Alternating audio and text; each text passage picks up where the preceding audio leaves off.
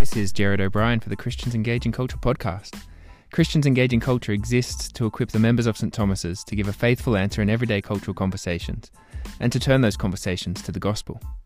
We've now finished our training module on religious liberty on the website, but there are some extra resources on religious liberty that we're going to release on the podcast over the next few weeks. Today, we are hearing from Dr. Albert Mohler. Albert Mohler is the president of the Southern Baptist Seminary in Louisville, Kentucky. He runs a daily program called The Briefing that gives cultural analysis from a Christian worldview. It's excellent, and if you haven't subscribed to it yet, you really should. He is one of the most influential evangelical figures in the United States. In the first part of this episode, we are hearing from his October 16 episode, where he commented on a speech made by the Attorney General on the United States on the topic of religious liberty. A little later in this episode, we'll hear from his October 18 episode, where he talked about the recent controversy in the Synod of the Anglican Diocese of Sydney. We are thankful to Albert Mohler and his team for granting us permission to republish this material here. We hope you find it helpful.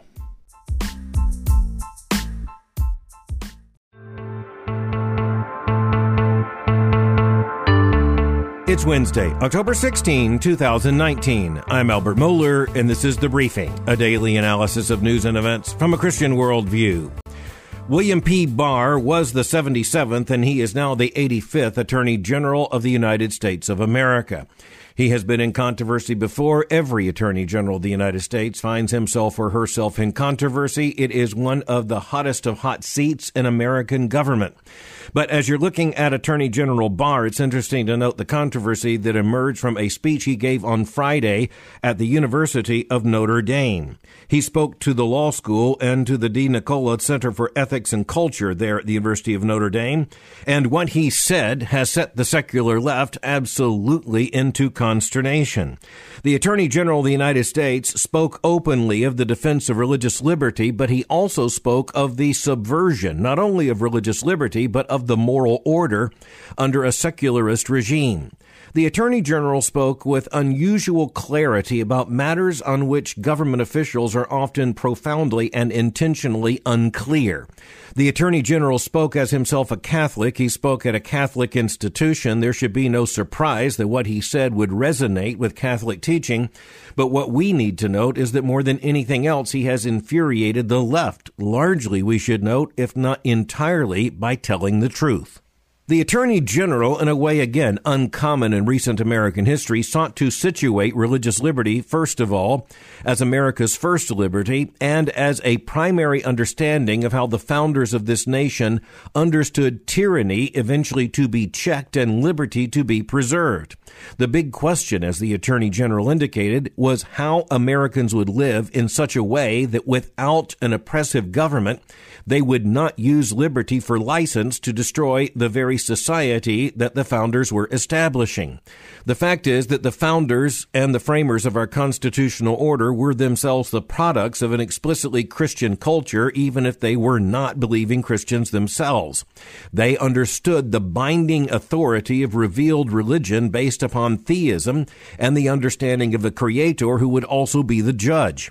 The Attorney General cited James Madison in a 1785 pamphlet entitled Memorial and Remonstrance Against Religious Assessments, who described religious liberty as a right towards men, but a duty towards the Creator, and, as the Attorney General cited, duty precedent both in order of time and degree of obligation to the claims of civil society, end quote.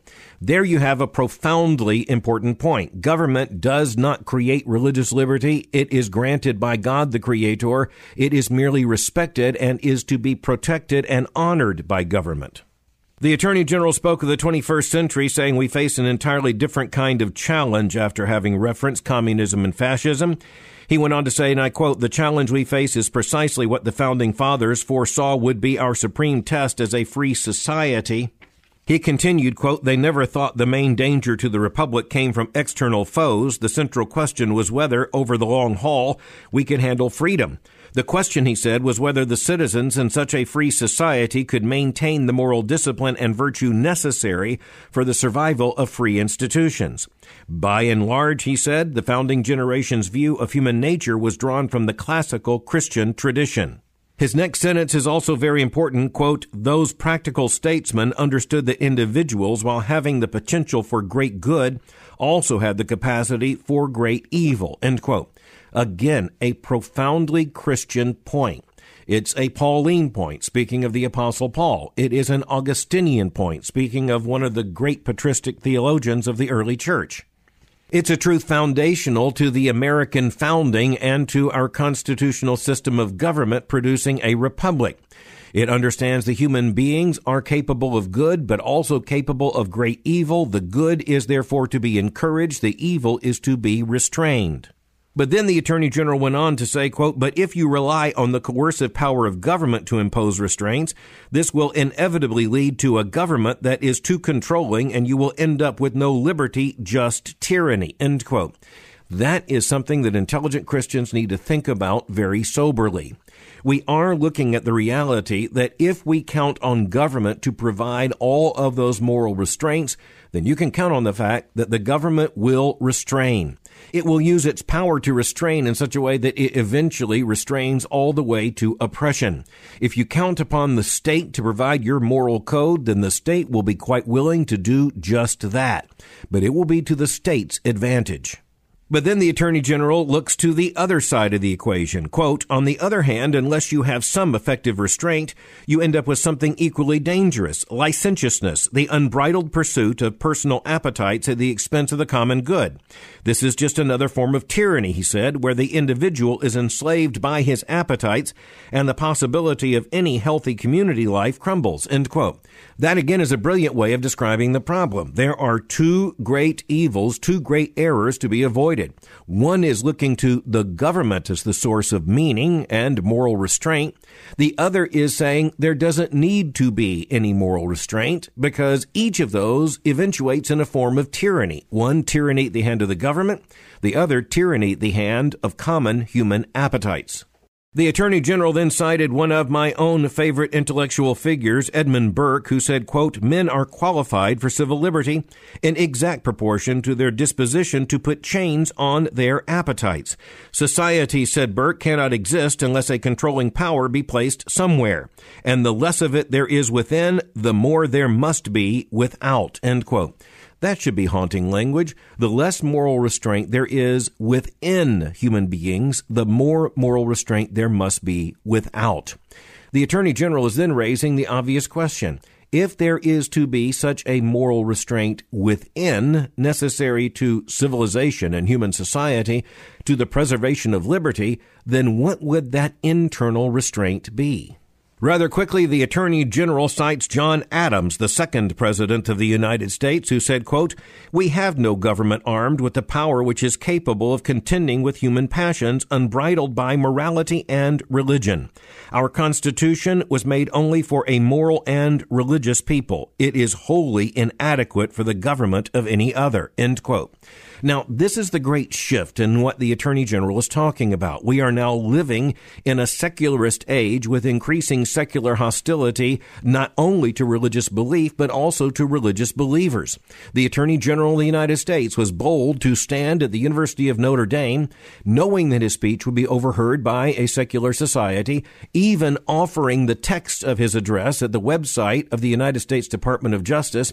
The Attorney General of the United States went so far as to argue that in an increasingly secular age, human liberties themselves are very much threatened. He went on to say that the founding generation were Christians. As an evangelical Christian, I would have to say that I would not count them as Christians unless they consciously confessed faith in the Lord Jesus Christ, but I would insist upon the fact that their worldview was Christian. They were produced by a Christian civilization. They held to a view of reality that was clearly Christian. As the Attorney General rightly said, quote, they believe that the Judeo-Christian moral system corresponds to the true nature of man, end quote. He went on to say that the founders also counted on the guidance of the natural law, quote, a real transcendent moral order which flows from God's eternal law, the divine wisdom by which the whole creation is ordered. The eternal law is impressed upon and reflected in all created things, end quote. That is a basic Christian affirmation, but in this case, it was spoken by none other than the current Attorney General of the United States.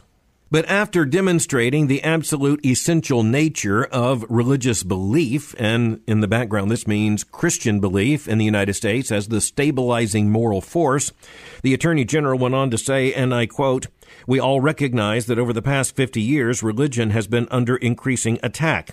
On the one hand," he said, quote, "we have seen the steady erosion of our traditional Judeo-Christian moral system and a comprehensive effort to drive it from the public square. On the other hand," he said, "we see the growing ascendancy of secularism and the doctrine of moral relativism. By any honest assessment," said the Attorney General, "the consequences of this moral upheaval have been grim," end quote. Interestingly, and in a way only he could do, the current Attorney General of the United States, the 85th Attorney General, spoke back to his first tenure in that role as the 77th Attorney General.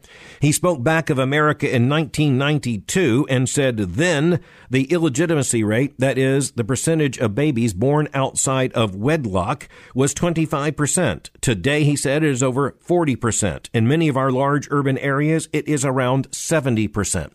I would also and do regularly point to the very same statistics over time as a leading indicator of the loss of binding moral authority when it comes to the restraint of sexuality in the United States. There is probably no more graphic demonstration than the line you would imagine in a chart looking over these years about the number of babies born to unmarried parents. The Attorney General also spoke of the fact that those who have intentionally subverted Christian ethics in the larger society have styled themselves moral progressives. But then he asked the question, where is the progress? A brilliant question. The Attorney General said, quote, "We are told we are living in a post-Christian era, but what has replaced the Judeo-Christian moral system? What is it that can fill the spiritual void in the hearts of the individual person? And what is a system of values that can sustain human social life? The fact is," he said, quote, "no secular creed has emerged capable of performing the role of religion," end quote. In a line that I will cite often because of its poetic nature, he talks about what it is for our contemporary civilization to live on the borrowed capital of a Christian civilization that has been rejected. He spoke of it this way, quote, "What we call values today is really nothing more than sentimentality and drawing on the vapor trails of Christianity," end quote. The vapor trails of Christianity, a brilliant, haunting, and very powerful image. But the Attorney General also made the point that once you have eradicated or subverted the influence and restraint provided by the Christian worldview in a society, then the government is quick to rush in with its own form of moral coercion. He described this new attitude of the state as the state as, quote, "the alleviator of bad consequences," end quote. Notice, not the eliminator of bad behavior, the eliminator or alleviator of bad consequences. That is a fundamentally flawed view of the power and authority and rightful role of government. Number one, you cannot possibly alleviate bad consequences if you do not alleviate the bad behavior that produces the bad consequences. That is something every toddler has to learn before that toddler can grow even into a civilized childhood. In another very interesting part of his address, the Attorney General said, quote, "Christianity teaches a micro-morality. We transform the world by focusing on our own personal morality and transformation." But in contrast, he spoke of the new secular religion that, quote, "teaches macro-morality. One's morality is not gauged by their private conduct, but rather on their commitment to political causes and collective action to address social problems," end quote. That's something we've talked about previously on The Briefing. There seems to be something of a seesaw effect here, something of a steady state that's interrupted one way or the other. Most persons demonstrate either a primary concern for personal morality or a primary concern for social morality. The Christian worldview actually points to the importance and legitimacy, even the mandate of both. But the Christian worldview, based upon a view of God's holiness and our sanctification, that is, as Christians, our call also to be holy, it reminds us that the social righteousness can only follow from a personal righteousness, and there can be no social moral code if there is no personal moral code. Toward the end of his address at the University of Notre Dame, the Attorney General spoke of the oppressive nature of so many secularists who want to silence Christians and other religious believers in the public square. He spoke of what is happening in many public school systems where parents have their own Christian beliefs routinely violated by curriculum on social issues, and in particular on issues of sexuality and the LGBTQ array. And he pointed out that that is a violation of the religious liberty of families, and particularly of parents, when it comes to their own children.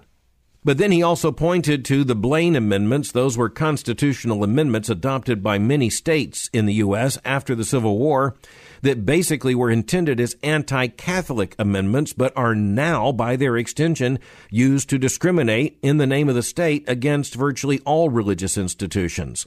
The Blaine Amendments were themselves a black mark on American history, and we need to remember as evangelicals that they were particularly driven by Protestant animus towards Catholics when it came to the public square and to religious liberty. Evangelicals disagree with Roman Catholics on fundamental theological issues. Protestants disagree with Catholics. That's why there was a Protestant Reformation, and that is why there are still mutual anathemas between the historic Protestant churches and the Roman Catholic Church. This is an ongoing, real, important, and eternally consequential debate and argument. But there should not be a debate about religious liberty. If you go back to the 19th century, it is fair to say that both Protestants and Catholics had a distorted and very inadequate view of religious liberty. Here you see anti-Catholicism and a Protestant violation of religious liberty in the Blaine Amendments. But at the same time, you also had the official teaching of the Vatican in the 19th century that denied religious liberty. You had Pope Leo XIII, who in 1899 declared on behalf of the American church that Americanism, and that included religious liberty, was a heresy.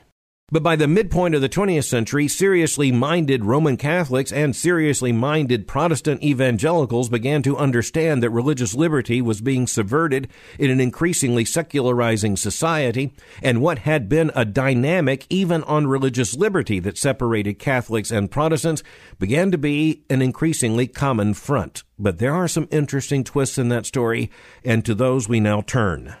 The speech given on Friday by the Attorney General of the United States was nothing less than remarkable, and you can count on the fact that several on the left have certainly remarked about it. Most importantly, Paul Krugman, writing a column in the New York Times with the headline, quote, "God is now Trump's co-conspirator."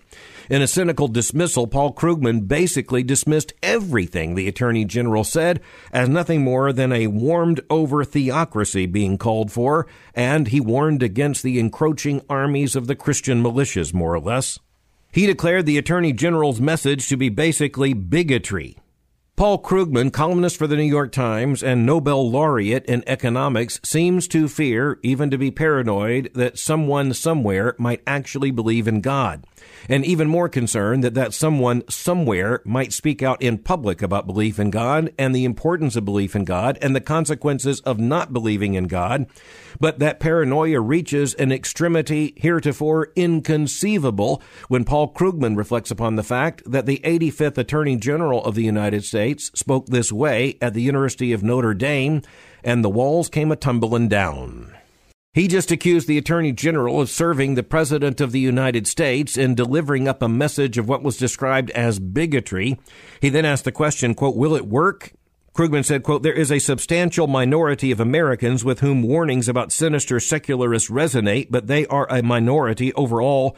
We're clearly becoming a more tolerant nation, one in which people have increasingly positive views of others' religious beliefs, including atheism," end quote.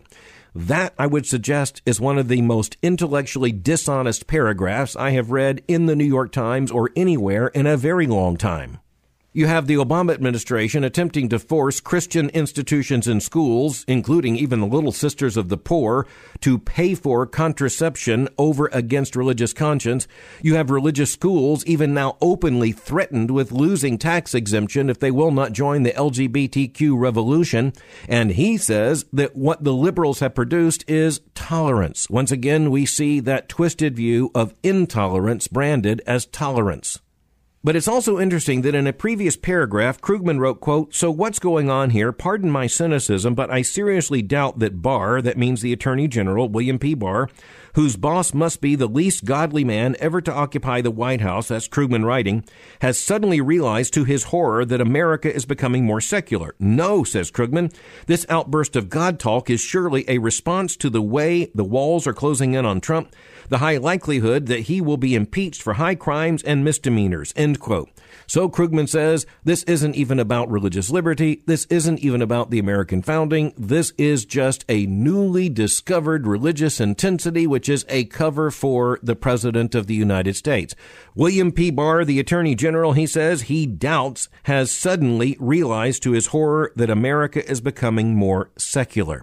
The Nation released an analysis in response to the Attorney General's address. It's by Joan Walsh, and the headline is this: William Barr is neck deep in extremist Catholic institutions. As part of the subhead, The Nation says of the Attorney General, quote, "He's a paranoid right-wing Catholic ideologue who won't respect the separation of church and state," end quote. Well, something interesting's going on here. Paul Krugman of the New York Times accuses the Attorney General of having a sudden, instant, and insincere concern about secularism. At the very same time, The Nation accuses him as being for decades neck deep in such concerns. Which is it?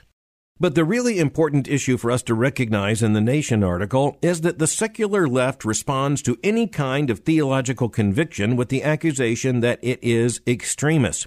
The words used here, extremist Catholic institutions, could just as well be used of an evangelical accused of being part of extremist right-wing Protestant institutions. What exactly does it take in the view of the secular left to be an extremist?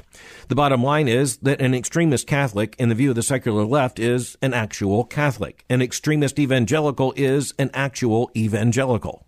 The critique in The Nation goes for the kill, listing different kinds of Catholic organizations with which the Attorney General has, for some years, indeed, according to this article, for the better part of the last 3 decades, been involved with. Again, we have a conflict here. Is this a sudden interest, or is it more ominous because it's almost 3 decades old?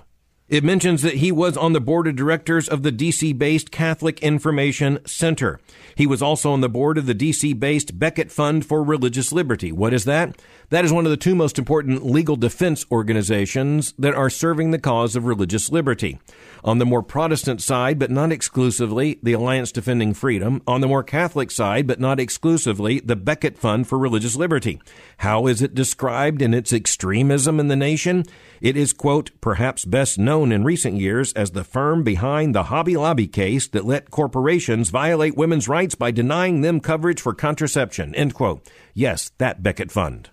He's also criticized for being for 5 years during the first decade of this century a member of the board of the Ethics and Public Policy Center, described as, quote, "a conservative religious think tank that's a touch more ecumenical, declaring itself sworn to Judeo-Christian values but always hewing to conservative politics," end quote.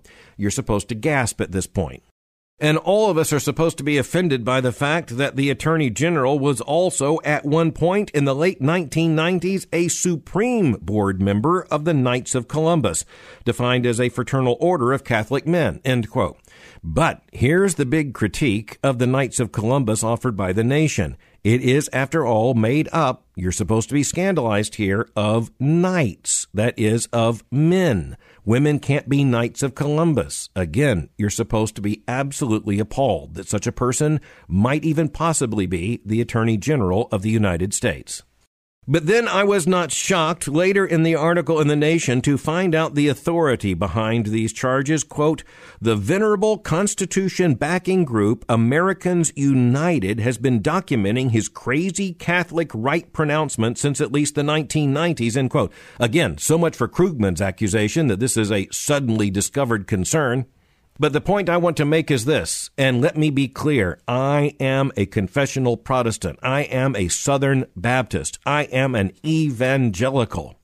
I am committed to Reformation doctrine, but I want to recognize that when the group cited here is called Americans United and it's described as a venerable Constitution-backing group, we need to understand that there is a history there. It wasn't always called Americans United. It was at one point called Americans United for Separation of Church and State. But even before that, in the last decade of the 20th century, it was known as Protestants and Others United for Separation of Church and State, which meant primarily opposition to Catholic schools, to any kind of tax money that might even go to parents, that is, Catholic parents whose children might attend Catholic schools. And it ended up being an organization that became committed to the most radical secularist vision. And here's what's so lamentable. It did so in the name of Protestantism. But we also need to note that by the time this organization reached that point, it was about as Protestant in reality as liberal Catholic groups are Catholic.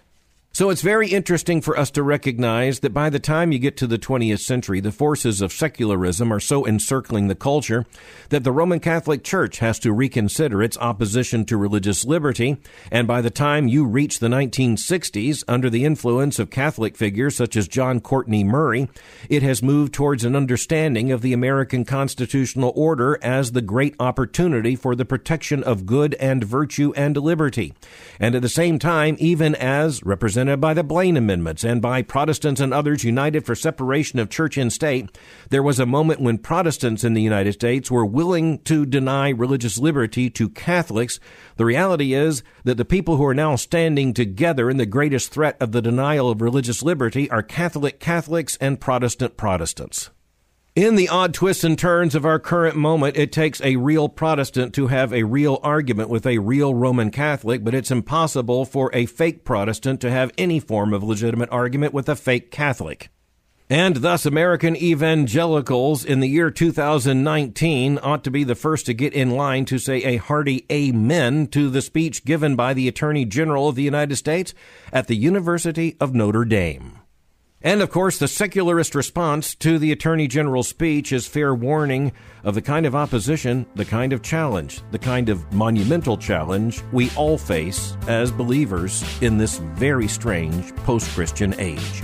Thanks for listening to The Briefing. For more information, go to my website at albertmohler.com. You can follow me on Twitter by going to twitter.com/Albert Mohler. For information on the Southern Baptist Theological Seminary, go to sbts.edu. For information on Boyce College, just go to boycecollege.com. I'll meet you again tomorrow for The Briefing.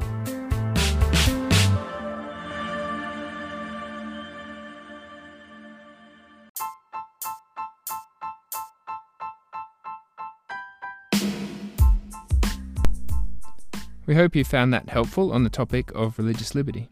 Our next segment from The Briefing isn't so much about religious liberty, but when one of America's most influential church leaders is talking about the Sydney Anglican Diocese, I think it's good for us to listen in. Many of you know that there was some controversy at our recent synod. Albert Mohler provided some encouraging commentary and insights from the other side of the world. But next we turn to Australia. An amazing article appeared in The Guardian, but it comes from Australia.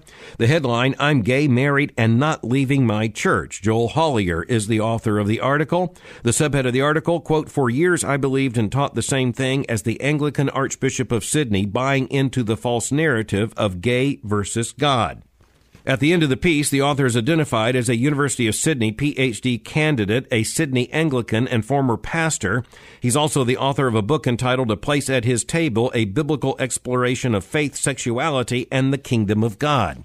But the big point behind this is that Mr. Hollier doesn't believe that God has a negative view of homosexuality, and his book is an experiment like so many others in getting around the Bible's clear teachings on the ordering of sexuality and the definition of marriage, even the definition of sin. But the catalyst for our interest in this particular story is the fact that we're looking at an article that appeared in a London newspaper written by a man identified as a former Australian pastor, complaining even in the first paragraph about the presidential address recently given by the Anglican Archbishop of Sydney, Glenn Davies. Indeed, the Archbishop of Sydney did address same-sex marriage, and he did address homosexuality, and Mr. Hollier is complaining that he did so still believing that homosexual behavior is a sin and that same-sex marriage is unbiblical. Hollier wrote, quote, "It's safe to say that Davies is in many ways acting defensively and out of fear. His interpretation of Scripture has him believing that to bless same-sex marriage is to bless sin, with sin being the very thing that separates humanity from God. The stakes are high. He fears the barrage that has led to an unprecedented acceptance of same-sex marriage in the very pews he is trying to protect. His team is, by many counts, losing." Fascinatingly, Hollier goes on, quote, "Davies is not acting in isolation, nor is he entirely unreasonable. In fact, he is acting wholly consistent with his belief system. I should know," he says, "I believed and taught the same thing for years, during which time I deeply lamented the headway that LGBTQIA+ affirming leaders were making, distorting the purity of the church. I believed," he writes, "in every way that my condemnations came from a place of love." But then he goes on to say, "I had bought into the false narrative of gay versus God." Now, that's a very interesting argument. And as I said, it's interesting that it appears in a London newspaper about an address given by the Anglican Archbishop of Sydney. But the point is that here you have a former pastor complaining that his current archbishop still believes that the Bible reveals homosexuality to be a sin, and sin separates sinful humanity from God, and that Christ is the only answer to our sin, and that the Bible's clear teachings and commandments concerning sin and righteousness still prevail. It's also fascinating that this man who complains about his archbishop's beliefs recognizes that he is not being unreasonable, and furthermore, that the archbishop, quote, "is acting wholly consistent within his belief system," end quote. Indeed, the archbishop is. And in effect, what Mr. Hollier is saying is that he and his archbishop hold to entirely contradictory understandings of the nature and character of God, of the nature and inspiration and authority of Scripture, of the definition of sin, of the rightful understanding of marriage, of the right ordering of humanity in terms of sexuality and gender. At the very least, we need to understand that we're not just talking here about an ethical disagreement. We're not even merely talking about two different models of theology. We're talking about two different theologies, ultimately even about two different understandings of God. But Joel Hollier has written this article to complain that his archbishop there in Sydney still holds to such a biblical theology. This made me turn to look at the presidential address given at the 51st Synod of the Diocese of Sydney there in Australia by the Archbishop, the Most Reverend Dr. Glenn N. Davies. What exactly did he say? The Archbishop appears first to raise the issue of homosexuality as he laments a decision made 6 weeks previously by the Diocese of Wangaratta. The bottom line is that diocese adopted a new regulation for marriage that basically facilitates the recognition of same-sex marriage within the diocese. Soberly, the Archbishop then said this in his presidential address, quote, "The more serious breach of fellowship within the Anglican Church of Australia is the explicit and cavalier endorsement of same-sex marriages, which is contrary to the teaching of Scripture and the doctrine of Christ." He goes on to point to the current law of the Church that defines marriage as a union between a man and a woman, an exclusive and permanent union, forsaking all others till death do us part.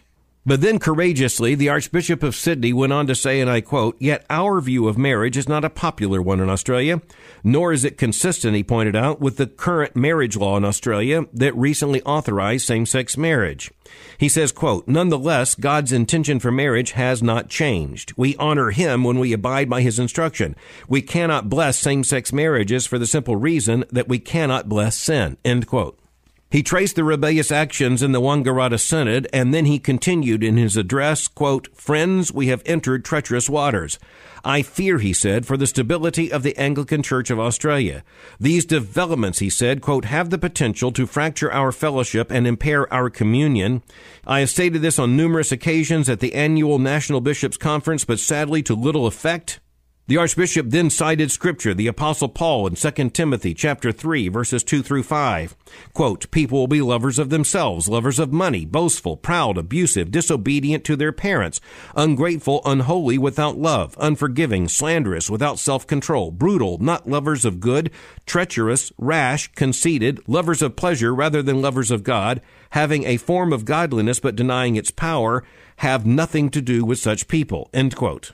The Archbishop then reminded the Synod gathered, quote, "Next year, the General Synod will meet in a special session to confer on the issue of same-sex blessings and same-sex marriage. It has been planned," he says, "by the General Synod Standing Committee as a consultation with no opportunity for making decisions." He then says, quote, "However, the time has come to take action and make decisions, and these recent events have made it all the more imperative to do so.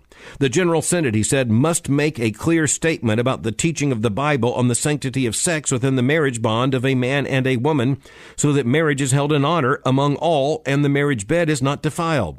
My own view," this is stunning language coming from an archbishop, quote, "My own view is that if people wish to change the doctrine of our church, then they should start a new church or join a church more aligned to their views, but do not ruin the Anglican Church by abandoning the plain teaching of Scripture. Please leave us," pleaded the archbishop. "We have far too much work to do in evangelizing Australia to be distracted by the constant pressure to change our doctrine in order to satisfy the lusts and pleasures of the world," end quote. I can only say that I pray for the day that the average evangelical pastor in the United States of America would summon the courage to speak as courageously as the Anglican Archbishop of Sydney on these central and unavoidable issues that are necessary to our understanding of sin and sexuality, but also to gospel and church. Within the worldwide Anglican Communion, the Sydney Anglicans by tradition are either loved or hated. It is because of their deep evangelical tradition that shows up so much that all you have to do in Anglican circles worldwide is say Sydney Anglican and everyone understands. The liberals go crazy and the evangelicals are encouraged. But it's also important that we note the sober explanation given by the Archbishop as he is seeking to pastor his own people.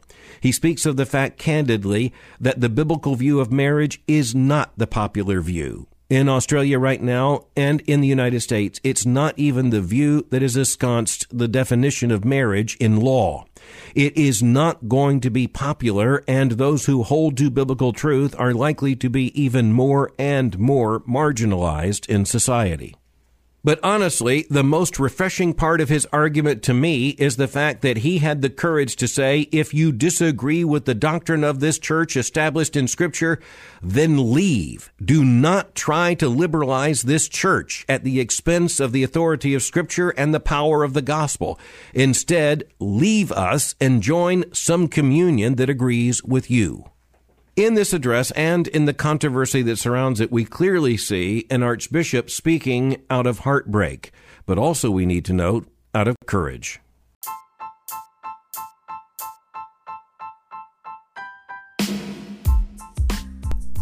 Thank you for listening to this week's episode of Christians Engaging Culture.